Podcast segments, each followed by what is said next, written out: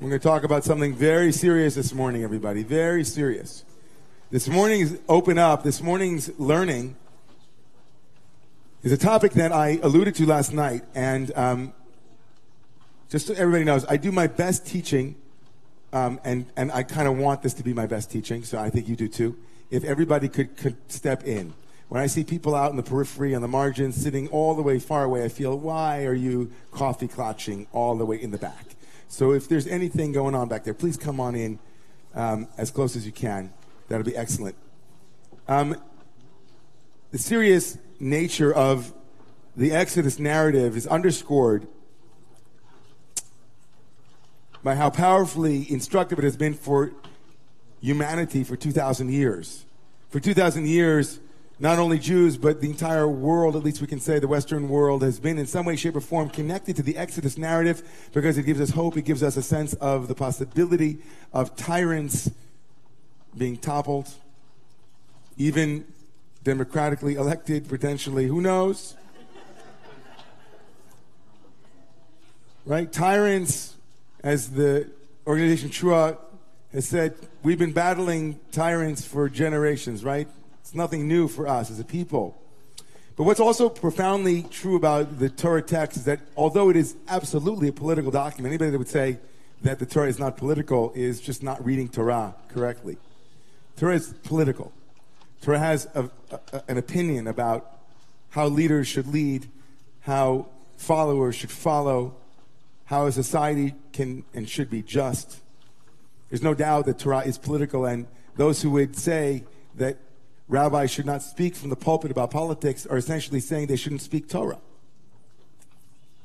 What's also true is that, at least my experience has been that depending on where you are politically, if the rabbi says something that you politically agree with, then you say the rabbi should speak Torah.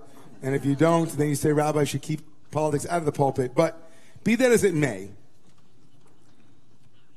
it's being recorded, right? It's also being recorded. Because I so often want to say, especially in the last 10 years, as I've been a rabbi and I'm a politi- and deeply liberal and progressive, and, and many people that are quite intimate to me are not in that way or don't identify that way.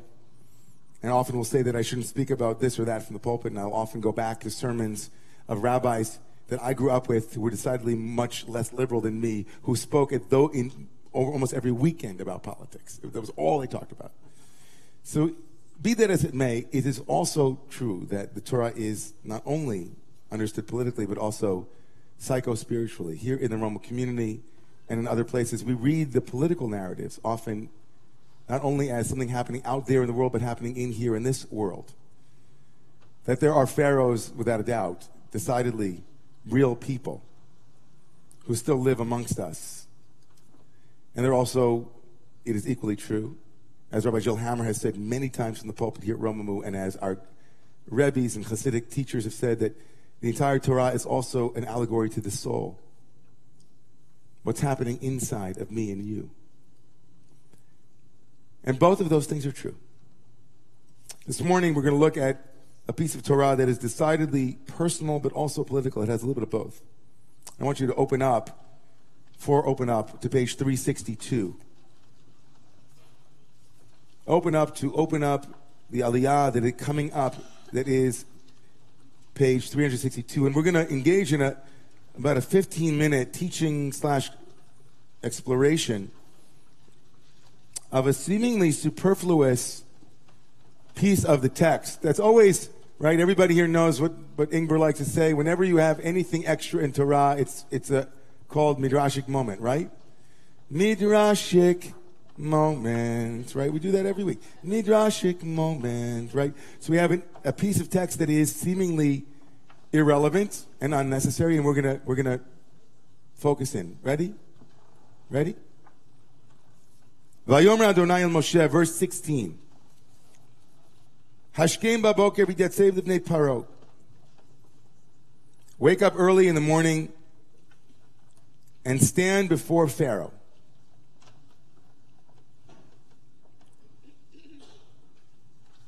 Hine, behold, Yotzei Hamaima. He is Yotzei. It's a very strong Hebrew word. What does Yotzei mean? exiting. He's exodusing. He's on the way out to the waters. Yotzei. In the English, it doesn't fully capture that. So if you're following the English too, no problem. It says coming out. But the Hebrew word, latzeit, is the, is the very word of Exodus. We are all Yotzei Mitzrayim. It has valence for those who are right, listening to the text. He's going out to the waters. What are the waters? The Nile. And there stand before Pharaoh, He yet save, like be firm.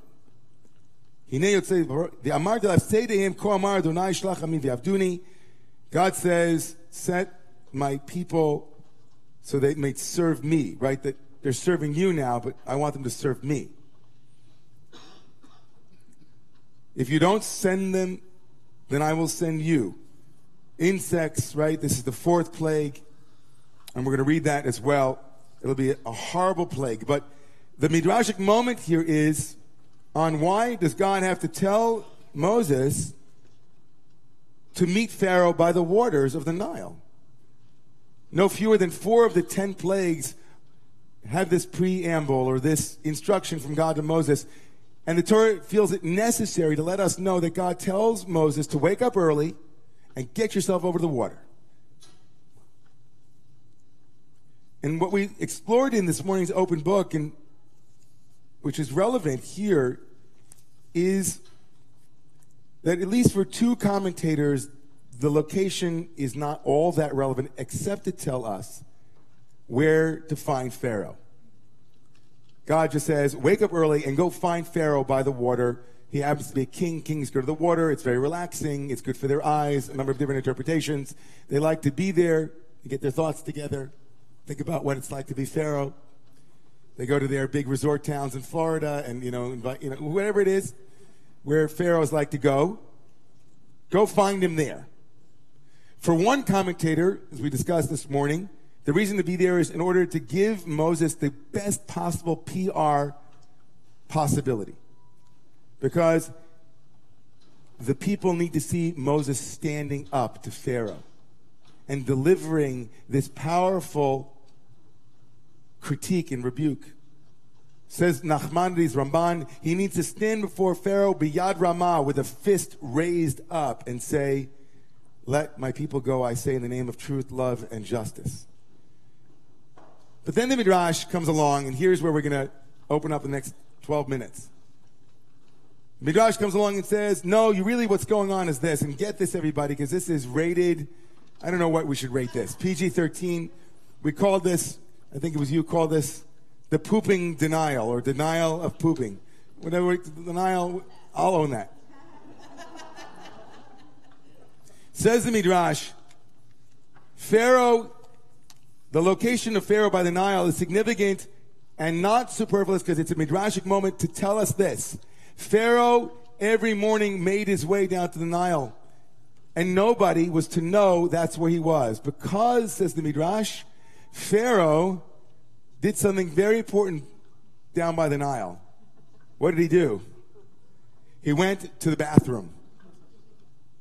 He went down to the Nile, says Midrash Rabbah, in order to relieve himself. And God tells Moses, go find Pharaoh relieving himself. And then the Midrash records this conversation. Says Pharaoh to Moses, this is amazing. Let me go.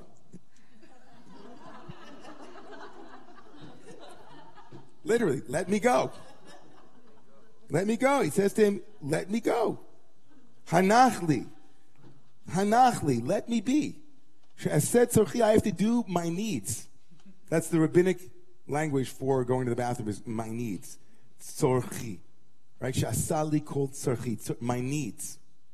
I have needs. Moses says back to him, I wish we could play it out. Somebody be Moses, be Pharaoh. Moses says back, Moses says him, Oh, and then do you have needs? Pharaoh. You know, in Yiddish. Vaden. Of course. Vaden. Of course I have needs. Moshe. I didn't know you speak Yiddish. And also, aren't you a God? And gods don't have needs. Pharaoh. Who told you that I'm a God? Moshe. Are you crazy? It's everywhere. You put it up on every billboard. Your picture is everywhere. You have pictures in your bathroom. You have pictures. You're, you're the God of Egypt. You said so yourself, Pharaoh. Really? But who did I tell? This is the end of the conversation. Moshe. You told the Egyptians. Pharaoh. What, them? They're a bunch of donkeys. End of scene. Says Avivah Zornberg, Pharaoh is the prototype of the pathology of arrogance. The point is forcefully expressed through the fear of vulnerability that lies at the heart of his arrogance. The fear of vulnerability that lies at the heart of his arrogance. He denies his own mortality and in terms of inner body imagery, it means that he is non porous. Nothing gets in and nothing gets out. Like the child who first discovers their own fallibility and becomes a philosopher of the human condition, Pharaoh must be causa sui, to use Spinoza's phrase. It must be, I made myself. I am the self made human. The Ouroboros in Erich Neumann's right history of consciousness. I eat my own tail. I have no beginning and no end. I have no needs because to have needs is to be vulnerable. I must be a rock. I'm an island. God says to Moshe, Go meet Pharaoh by the Nile to witness his humanity and to let him know the jig is up. And in so doing, he undoes Pharaoh's, right? Wizard of Oz wants to be discovered because he's lost too. In his own blindness, his own arrogance, he thinks he can do it on his own. He thinks he has powers that he does not. Every addiction is a pathology of the will. And to fashion yourself a God when really you're just a mere mortal, you have needs. The ultimate expression of our deepest strength is that we need. So, everybody, what's it like for you when you act like God? What's it like for you, for me, for us, when we think we can do it all by ourselves, or when we have to hide how deeply vulnerable we are? So, the exercise is itself the answer. I'm asking you to be vulnerable. Now, what's it like for you? How do you hide where it is that you have to go hide and do your needs? How hard is it for you to, like let somebody see the little room you go to to say, I'm lonely because I can't call up a friend and say, I really need you? So, inviting you to open up for the open up as we've opened up. How closed Pharaoh was and needed to open up. Can anyone open up? Meaning, Pharaoh was closed. He couldn't say, I have needs. So we've opened up, and the part of the Torah is telling us to open Pharaoh up to open up that part of us that says, I have to hide how deeply vulnerable I am. And I'm asking you to open up and say, where do you hide that vulnerability? How do you hide? In what ways? If I were to be in, if you were to be in the story and God would say, Ingrid, go wake up to talk to Peter because he's going to be over here. What would that look like for you? Allegra.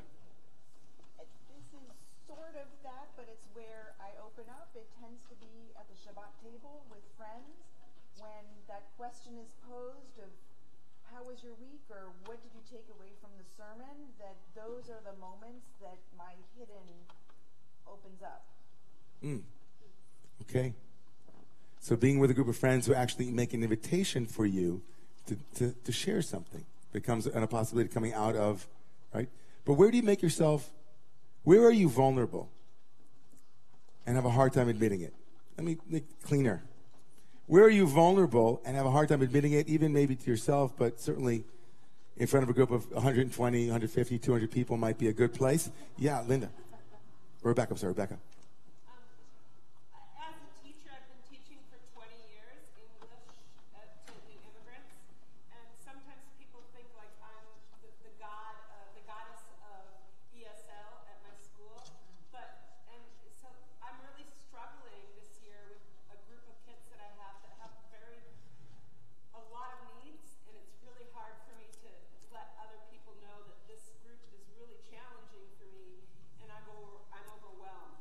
Because you got it all together. Yeah, and people assume that I do. Right. I don't want to. I have that shame of like not wanting them to see that I'm not a perfect teacher. You know? Yeah. I think one of the challenges as an adult for me in business is there are times when I have something really bad going on, but I know I'm about to go into a meeting and I have to absolutely hide it um, and mask it. Because if I don't mask my otherwise distracted feelings, then bad things can happen. So I'm frequently, I don't know frequently, but it certainly happens, and I suspect I'm not alone, that you have to put on that face. Sure. Put on that face. Put on that face. So Sam was saying sometimes in business, in the world of business, and we can readily get this in a world where, you know, to some degree, the ethos and you're, you're reading it right. I mean, sometimes you're reading the situation correctly. That vulnerability, it's not safe to be vulnerable here and to, to kind of show that I don't have it all together, that I don't have all the answers. Um, and certainly that, that also is painful in a way because um, it's a risk. It would be risky for Pharaoh to admit that he has to go to the bathroom. It'd be risky for Pharaoh to acknowledge that he too, right, doesn't have it all together. And sometimes, by the way, this is a tricky one. Sometimes leaders are, you know, have to. I'm not using Pharaoh here as an example, but there's a certain level of transparency that is too much at times when you're concerned. I mean, I was hearing again back to Dave Chappelle was making fun of our current chief. I can't even say that word, but like that. There are times when you're on the plane where you want to look at the stewardess and see that she's not sweating because there's turbulence, right? right? As soon as her lip starts to, to sweat, you think, okay, something is going on here. Um, and so there are times where wearing, right, the having to hold back your fear or your concerns or your vulnerability is important and, and how to navigate that. But here, certainly, it could be an example of like, I can't admit that I don't have the answer. I can't admit that, that uh, right, there you go. Anybody else? Y- y- over here, Evelyn. Sometimes you want to say, I need, and are afraid So- you're not going to get the need. Right. So, It's not come. right. And how about for you? Well, I was just going to call my daughter and tell her that I need certain things. And it's very hard because I'm afraid that she'll think I'm too needy. right? So there's a fear of being too needy. So here you are. I don't want. I'm, I want to call my daughter and tell her that I need something, but I'm afraid that if she hears that, she'll say you're too needy, and then you've opened up, and wow, how painful is it to open up and then get shot down? And I do it every Friday night. Every Saturday morning, I, I, I come home and I say to myself, I can't believe I did it again. I put myself out there. I'm teaching, and who knows? My wife's like, You're crazy. I would never do that. It's like you put yourself out there. I have a friend who called, um, dear, dear friend, who called me to give me bad news this week. Um, this person um, is going in for surgery in a week. And the only thing this person could say to me was, make sure not to tell anyone. I don't want them to worry about me. And I thought, on the one hand, how noble. On the other hand, how sad to live in a culture where, um, and again, privacy, I get privacy, and you don't want people knocking on your door. I get it. It's, there are plenty of good reasons not to want the whole world to know about something. It's, trust me. On the other hand, I kept thinking, I wish you could feel that people supporting you. I wish you could feel that you weren't a burden by having this need because what a blessing you would give to other people to be able to support you now in your time. Take a couple more and then we're going to, yeah.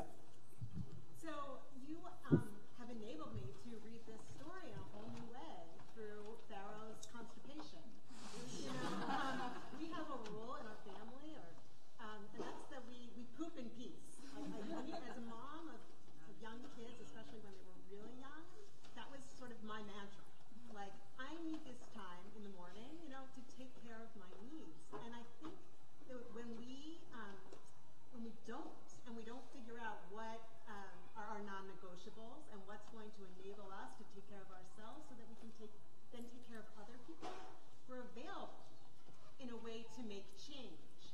And when we're struggling with our own needs and when we're not able to get past that, how can we even begin to letting somebody else go, um, enabling someone else's uh, progression and liberation? So, you know, maybe we need to be a little sympathetic to Sarah, That here he is first thing in the morning and Ah, so to read it that way, I see. So, so you're reading the encroachment of Moses on his space as kind of, uh, okay, interesting.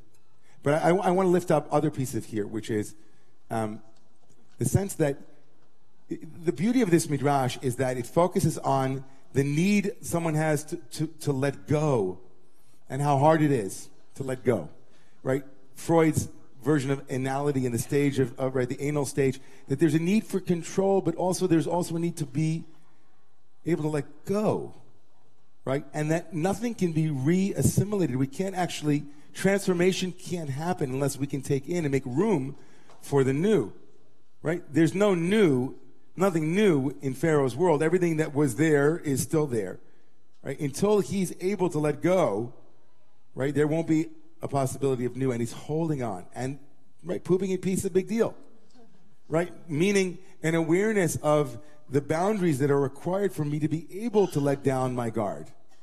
Right? If there's always, a, if there's constantly a sense that that I can't, that I'm never safe enough to let go, then I live in a world of of fear. And right, and by the way, it's not hard to read Pharaoh sympathetically. I think that I, again, I think we often right we, we blame Pharaoh, but there maybe is no more pathetic character in the five books of Moses than the pathetic character of Pharaoh, who is so obstinate and so constipated that he's going to die, that his own son will die. He won't wake up until the tragedy is in his own own heart. Right? The Akedah, Pharaoh's Akedah. Never thought about that way, but like Pharaoh, right, is not willing to listen and heed God until the point where, right, his own family suffers, his own health, right? Like we, and we know people like this. How many people can't let go of a habit that is killing them and their lives? Like, I mean, it's, we know people like this. We know people who have to hit rock bottom. Pharaoh has to hit rock bottom before he gets himself to a Pharaoh's Anonymous meeting in a local chapter. Yes. Um, it, Pharaohs have not taken care of the needs that he has, but like I, I mentioned some of this in the open book, when when there are needs that you can't take care of for yourself, and like the way that we're conditioned is to be like independent people and to say like there's something I can do for myself, and like this is my struggle of like I can't do like I I have health issues and there are certain things I can't do. Instead of asking for the help that I need, I don't get what I need, and and that's like a Pharaoh like thing. And Right. So what Clela's lifting up here is like in her own life, you have had health issues, and how hard it is to ask for someone else to help you, because of right that you know you have to acknowledge that you need someone else, and like it's, Pharaoh also has to acknowledge I need right in the in the midrash it's really Pharaoh being able to let go, but in the model of being vulnerable and needing others, right? Pharaoh doesn't need others to be able to let go, but like you need someone to help you in your life, and being able to admit that is like, or an inability to admit that is kind of like Pharaoh, right? So, being porously powerful, being porously powerful is the sense that that if we are, the word appears over and over again in this narrative that Pharaoh is kashet, he's hard. The people work avodah kasha. But the Tao Te Ching says that the soft will overcome the hard. Right? The soft will overcome the hard. The porous, right? The one who is able to receive and then give, the one who's receiving and giving, like Moses himself, who is from the water and is constantly struggling with his own vulnerability, his own weakness, his own insufficiencies, his own neediness. I need help. He gets Aaron. He can't even speak without Aaron helping him. Moshe's vulnerability is exactly the very thing that makes him a desirable leader, that he acknowledges his limitations, what he can't do on his own.